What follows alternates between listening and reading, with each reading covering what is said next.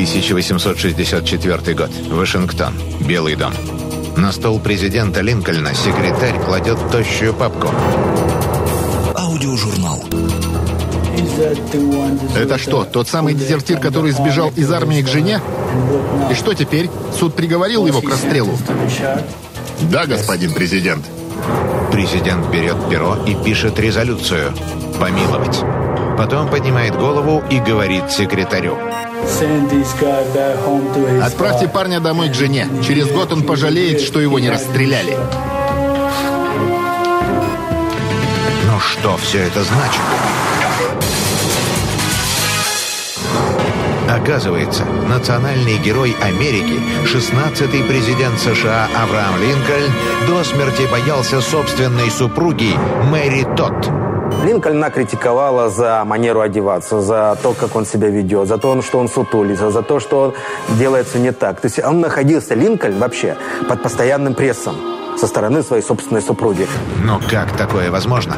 Ведь они меняют мир, покоряют страны и континенты, строят многомиллиардные корпорации и навсегда вписывают свое имя в историю.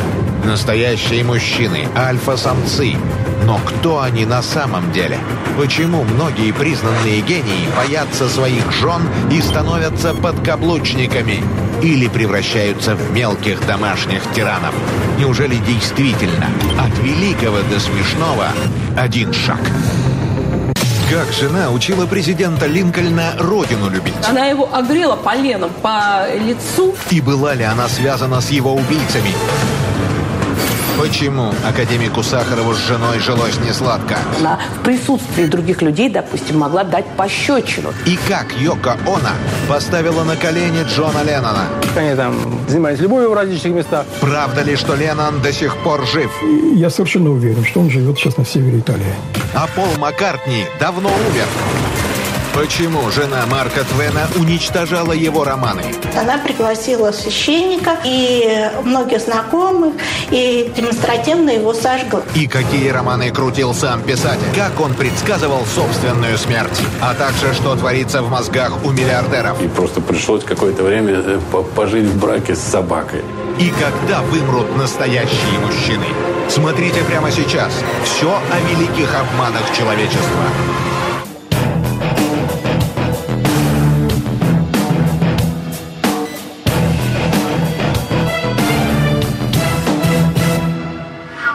Супруга президента Линкольна, Мэри Тот, не просто изводила президента придирками, но и частенько таскала отца, основателя Соединенных Штатов, за его знаменитую бороду. Она могла просто подойти и плеснуть ему при подчиненных кофе в лицо. Президент мог опоздать на заседание, потому что дрожайшая Мэри спрятала его брюки за какую-то домашнюю провинность. Уже будучи президентом, он пришел на заседание в кабинет с перебитым носом. Оказывается, она его огрела поленом по лицу только из-за того, что он вовремя полено не положил в камин. Она направо и налево транжирила семейные деньги и даже средства налогоплательщиков. А Линкольн молча оплачивал метровые счета и как мог пытался замять очередной скандал. В один год она купила 300 пар перчаток. Линкольн сам вообще был в недоумении. Он сказал, «Ну, вообще, собственно говоря, э, эти вещи-то когда-нибудь ты будешь носить? По иронии, Линкольн, добившийся отмены рабства, сам всю жизнь прожил с настоящим домашним диктатором. Может, именно поэтому он так рьяно отстаивал идеалы демократии. Добивался свободы не себе, так хотя бы людям. Что связывало эту скандальную парочку? Ведь они, казалось, были полными противоположностями. Она потомственная аристократка, а он, что называется, парень из низов, без денег и положения в обществе. Поначалу Мэри и Авраам были без ума друг от друга. История их знакомства словно взята из женских романов. Линкольн, подойдя к Мэри, заявил, могу ли я вам предложить самый ужасный танец, который когда-либо вы танцевали в своей жизни? Мэри, он подумала, что он пошутил. Но действительно, когда они вернулись, ответил, это было ужасно. Это было на самом деле ужасно. Вот так состоялось их знакомство. По мнению историков, именно Мэри Тодд превратила сына фермера в харизматичного лидера и президента страны. А может, это она помогла мужу стать масоном? 14 апреля 1865 года. Линкольн с женой и свитой смотрит спектакль в театре Форда в Вашингтоне. В 10 часов вечера в президентскую ложу входит безработный актер Джон Бут и стреляет президенту в затылок.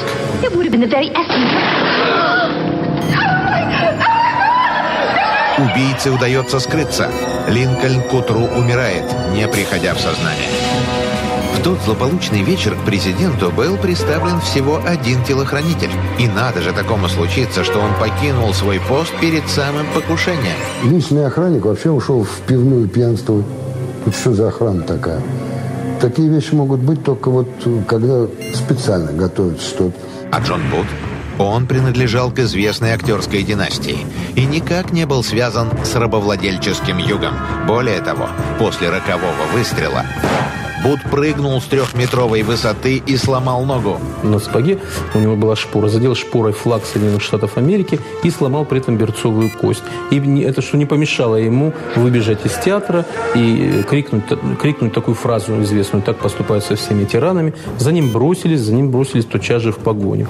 Но его не смогли догнать. Все дороги из города были перекрыты. Но хромой убийца каким-то чудесным образом преодолел заставы и скрылся. Но кто же тот таинственный и обладающий огромной властью помощник? Скорее всего, он был из своих. Полицейский, который выпустил убийцу Линкольна по одному из мостов, пропустил его. Этого полицейского судебно, ну, скажем так, не преследовали. Не преследовали. Он удостоился только некого мягкого порицания. Но на самом деле это же было воинское преступление. И, наконец, во время облавы убийцу застрелили. Хотя полицейским дали четкое указание взять главного заговорщика живым. А его дневники, в которых якобы излагался план убийства президента, почему-то так и не были представлены суду. По мнению многих исследователей, Бут и его подельники были всего лишь исполнителями, а истинные организаторы покушения на Линкольна – его ближайшие соратники. Среди них был, например, Уиллис Грант, будущий 18-й президент Соединенных Штатов. Он был как бы и заодно с Линкольном, но одновременно э, э, Грант он ратовал за то, чтобы обложить Южные Штаты большой контрибуцией, а Линкольн был против этого. Известно, что в театр, где разыгралась трагедия, Линкольна пригласил именно Уиллис Грант. А сам не пришел на спектакль, сославшись на семейные обстоятельства. Не слишком ли много совпадений для одного вечера? Но могла ли не знать об этом заговоре та, которая следила за каждым шагом президента? Мэри тот, по крайней мере, должна была подозревать неладное. Почему она не предупредила мужа? Могла ли она желать его смерти? Возможно, жена э, президента, 16-го президента Соединенных Штатов, почувствовала, что она теряет власть над своим мужем и решила убрать его за это. Возможно, она говорила мужу о заговоре и опасности, но Линкольн посчитал это очередным вздором. Известно, что к концу их совместной жизни Мэри Тодд страдала нервными срывами. У них было четыре, четыре сына, и лишь один из них а, пережил мать в дальнейшем. А все остальные а, умерли в достаточно раннем возрасте. Вскоре после убийства Линкольна Мэри тот упекли в клинику для душевнобольных. Причем сделал это ее единственный сын.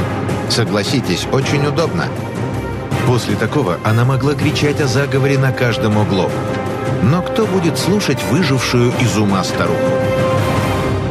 Эта книга давно стала одной из самых известных за всю историю литературы.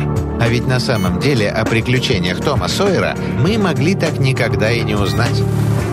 Оказывается, супруга Марка Твена, Оливия, устраивала дома самые настоящие обыски. И если находила неугодные ей черновики, уничтожала их на месте. Как оказалось, рукописи прекрасно горят.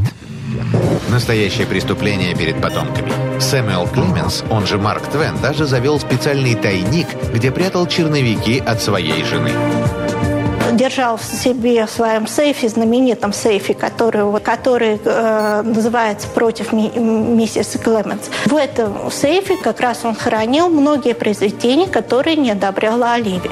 Но с какой стати эта женщина так поступала с трудами своего мужа? Оказывается, в этих записях писатель Твен высмеивал политиков, чиновников и даже церковь. За такое его могли убить на дуэли или отправить в тюрьму. Оливия просто уничтожала улики. Твен души не чаял в своей жене и ласково называл ее Лайви. По-английски это звучит почти как любовь. И вообще вел себя как законченный подкаблучник. Он ее слушался абсолютно во всем. То есть это доходило, он даже сам признавался в каких-то своих мемуарах. Если Лайва бы мне сказала, что носки – это не элегантная мужская одежда, я бы близко бы к ним не подошел. Их отношения пронизаны мистикой. Известно, что Твен организовал в Америке общество парапсихологов, и он действительно обладал сверхъестественными способностями. Это испытали на себе родители Оливии. Когда он пришел знакомиться с матерью, он сел и рассказал им будущую жизнь. То есть, что с ними произойдет в течение ближайших пяти лет. Все ему не поверили. Но потом все события осуществились в точности до даты. Более того, Твен предсказал смерть своей жены, детей и даже собственную кончину. За год до смерти он сказал, вот комета Галея пролетела, когда я родился, а э, когда она пролетит снова, меня не будет. Я улечу вместе с ней. Вот этот момент, что предвидение собственной судьбы, это было характерно для Марка Твена. В 1902 году Лайви слегла от неизвестной болезни. Точно в тот день, как он и говорил. Твен день и ночь дежурил у ее постели. Спустя два года Лайви умерла. И снова в день, предсказанный Твеном. Говорят, он так и не оправился от этой потери и больше не посмотрел ни на одну женщину. Хотя его секретарша, Изабель Леон, устроила настоящую охоту на своего шефа.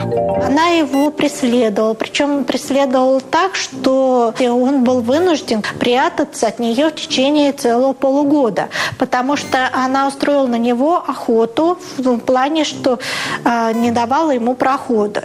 Эти домогательства начались еще, когда жена Твена Оливия была жива. Она а, его преследовала в течение всего этого приема. Мало того, напросилась к гости к ним, а, Клеменсам. Туда приехала, осталась жить на целый месяц. В итоге сами Клеменсы уехали с собственного дома, оставив ее одну. Считалось, что писатель так и не поддался соблазну. Но, возможно, Твен не был таким уж непреклонным. Недавно Калифорнийский университет Беркли опубликовал неизвестную ранее автобиографию писателя. Твен завещал не печатать ее сто лет после своей смерти. Этот документ получил название «Досье для шантажа». 429 страниц шокирующих откровений, где писатель рассказывает о том, как его соблазнила Изабель Леон. Они стали близки в 1904-м. Это год смерти жены Твена. Возможно, писатель даже не дождался, пока Лайви умерла. И оказывается, писатель собирался жениться на Изабель. И он даже купил ей ферму. То есть там есть свидетельство о том, что он, в общем-то, ее задаривал подарками, давал ей деньги. Их брак расстроила дочь Твена, Клара Клеменс. Она обвинила Леон в воровстве двух тысяч долларов, и Твен поверил. Он уволил Леон и пригрозил опубликовать досье об их романе. Дошло до того, что Марк Твен, который был достаточно щедрым человеком, попросил назад вернуть э, имение, которое он подарил э, этой даме, и вот до конца своих дней, вот ведь до чего довели, он потрясал перед ней вот этими 429 страниц э, досье на нее, как она его шантажировала. Но было ли воровство на самом деле? Зачем это нужно? Без пяти минут жене известного писателя. Она бы и так получила все. Возможно, дочь Твена просто оклеветала будущую мачеху. Сначала она боялась, что она потеряет состояние, а у нее в руках было это досье, эти 429 страниц, и только папа пишет завещание на свою любимую, возобновляет с ней отношения, она в суд подает эту бумагу. Вот, собственно, что ей нужно было. Но для Твена это был, э, конечно, позорный акт. На старости лет писатель и вовсе стал проявлять странный интерес к маленьким девочкам. Он даже организовал клуб «Аквариум», куда выпускались девочки там, не старше 13 лет. И его секретарь даже замечала, что как только он появляется в новом обществе, действительно, он очень сильно обращает внимание на молодых девочек. Многие даже подозревали Твена в педофилии, но на самом деле все было не так. Идея была о том, что они, вот, или те, кто входит в это общество, они не самостоятельные личности. Они переселенцы. У него была навязчивая идея о том, что его, ее дух, а, дух Оливии, остался на земле и сопровождает его только в теле другой девушки. Просчитал, что примерно нужно искать 10-летнюю или 11-летнюю девочку. Кто знает, может переселение душ действительно существует, и Твен сумел отыскать свою Лайви в новом воплощении. Ведь далеко не всем гениям довелось встретить настоящую любовь.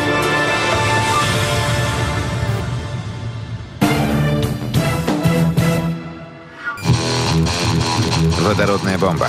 Оружие невероятной разрушительной силы. Трудно представить, но у себя дома создатель самого грозного оружия на планете покорно сносил оплеухи от собственной жены Елены Боннер.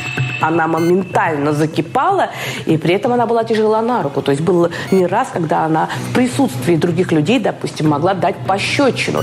Скорее всего, он безумно тяготел к этому темпераменту, всепоглощающей такой вот внутренней силе этой женщины. Правда, те, кто лично знал эту пару, уверяли, именно такая железная супруга и была нужна опальному академику. Понимаете, Сахаров был человек э, внешне э, мягкий. Это предполагает такой интеллигентский, э, интеллигентский кодекс поведения. То есть, э, ну, он не грубил, он там, не выражался, насколько я знаю, по матери. Э, Елена Георгиевна, она была человек более резкий, и в этом отношении, я говорю, она действовала как меч в его руке, когда нужно было там поговорить, может быть, с кем-то, даже из охранников там пожестче, что-то добиться. Первая жена Сахарова умерла от рака в 69 году. От этого брака у него осталось трое детей. Две дочери Татьяна и Любовь и сын Дмитрий. Но когда Сахаров встретил Боннер, его родные дети фактически стали сиротами при живом отце.